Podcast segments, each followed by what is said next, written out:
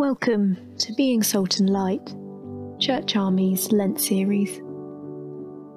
Each week, you'll hear a different Church Army trainee share how they've been telling people about Jesus. As you listen to these reflections, we hope you'll be inspired and encouraged by the stories and spurred on to share God's love with those around you. Church Army is passionate about evangelism, and our frontline work shares God's love in words and action through things like community groups, social action projects, and starting new forms of church. We believe that every Christian is called to share the good news of Jesus, and we want to help people feel confident to do this.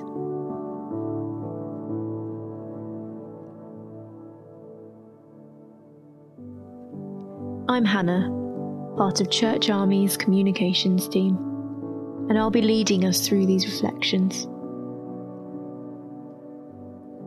Take a minute to find somewhere quiet or free of distractions and make sure you're sitting comfortably. Before we begin, let's still ourselves and focus on God.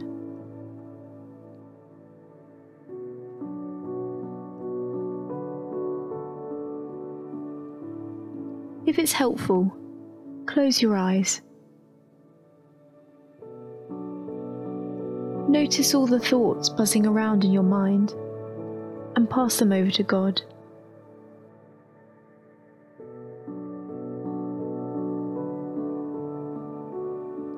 Open your heart to what He might be speaking to you about today.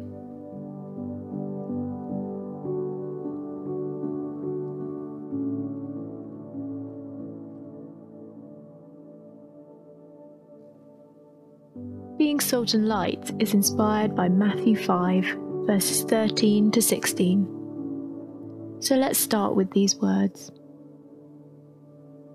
You are the salt of the earth. But if the salt loses its saltiness, how can it be made salty again? It is no longer good for anything except to be thrown out and trampled underfoot. You are the light of the world. A town built on a hill cannot be hidden. Neither do people light a lamp and put it under a bowl. Instead, they put it on a stand and it gives light to everyone in the house. In the same way, let your light shine before others, that they may see your good deeds and glorify your Father in heaven.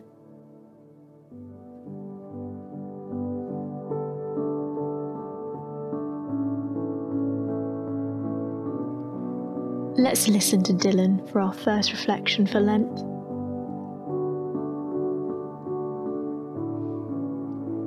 Hello, everyone. My name is Dylan Edwards. I'm currently a church planter slash pastor in the Antioch Network, Manchester. I'm also currently an EIT, an evangelist in training in Church Army. I just want to say a few things that I hope will encourage you um, today. So, I just want to briefly share just a little bit of my testimony. It was late 2017, and at that time, um, I was looking for a job. I was looking to further my footballing career as well. But also at that time, I had no relationship with God. And there was many godly people that were in my life at that stage, and they were saying things like, "Look, Dylan, knowing Him personally and serving Him, there's nothing better." And these people had a huge influence on my life. Something really struck home and I wanted change. And I remember then for the next five, six months crying out to God, you know, asking God to fill me up with His Spirit, to give me this desire to know Him and serve Him. And He did. And there's this wonderful verse in Second Chronicles chapter 16, verse 9. For the eyes of the Lord range throughout the earth to strengthen those whose hearts are fully committed to Him. It's a wonderful verse. And I wanted to give my life to Him, surrender all things to Him. And God's grace really came into my life. My prayer life started to grow. My desire to be in the Word started to grow. I started sharing the gospel with more people. And I felt this calling to really give myself fully over to Him for ministry, the proclamation of the gospel. And obviously, like I find myself now in Rochdale, serving Him as a pastor, as an evangelist, and what an honour, what a privilege. And obviously, I, you know, there's so much room for improvement.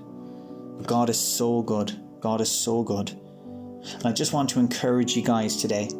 You know, maybe some of you are in the same position I was about three, four years ago. You know, kind of lukewarm in the faith, no relationship with God, not serving in His church. And I just encourage you seek Him, seek Him, pursue Him. Don't waste your life. He's looking for people who he can strengthen, people who he can change, people who he can equip, people who he can use for his glory. Or maybe you are rooted in prayer. Maybe you are rooted in His Word. Maybe you're using the gifts His Spirit has given you. And I praise God for that. But I will say one thing never be content always desire to know Him more, to know His Word more, to love His church.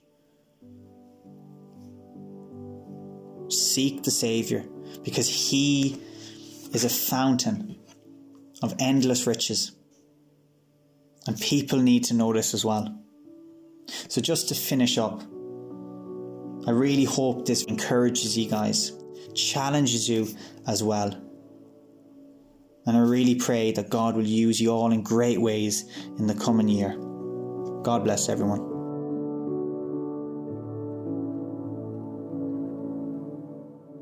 Dylan's words are thought provoking for us as we begin being salt and light.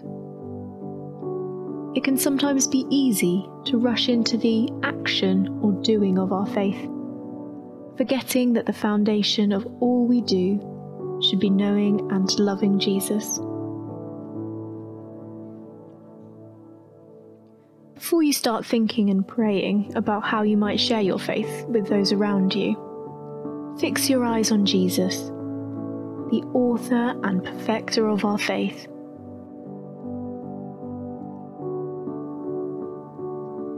And as Dylan said, seek the Saviour, for he is a fountain of endless riches. It is from this place that you can share His love with others. How might you seek the Saviour today?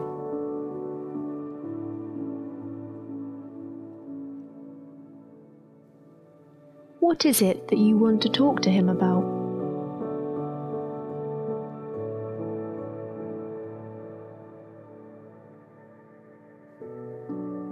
Are you listening for his voice or prompting?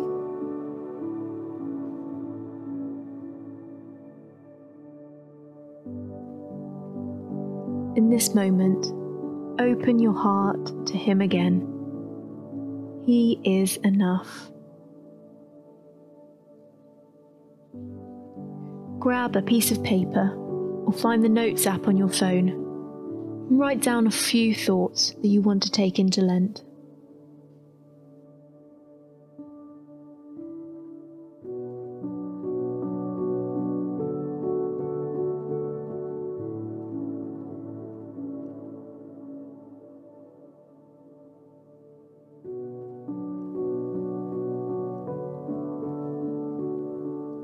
Pray with me as we end with the Being Salt and Light prayer.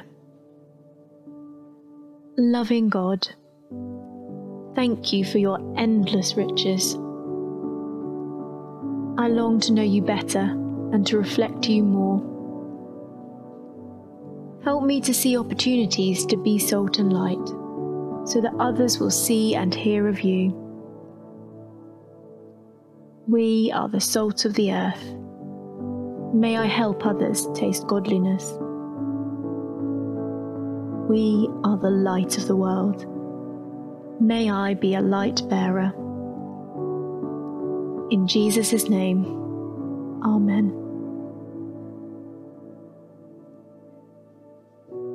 This is the end of the reflection, but don't feel like you need to rush away. Sit here in the stillness for as long as you need.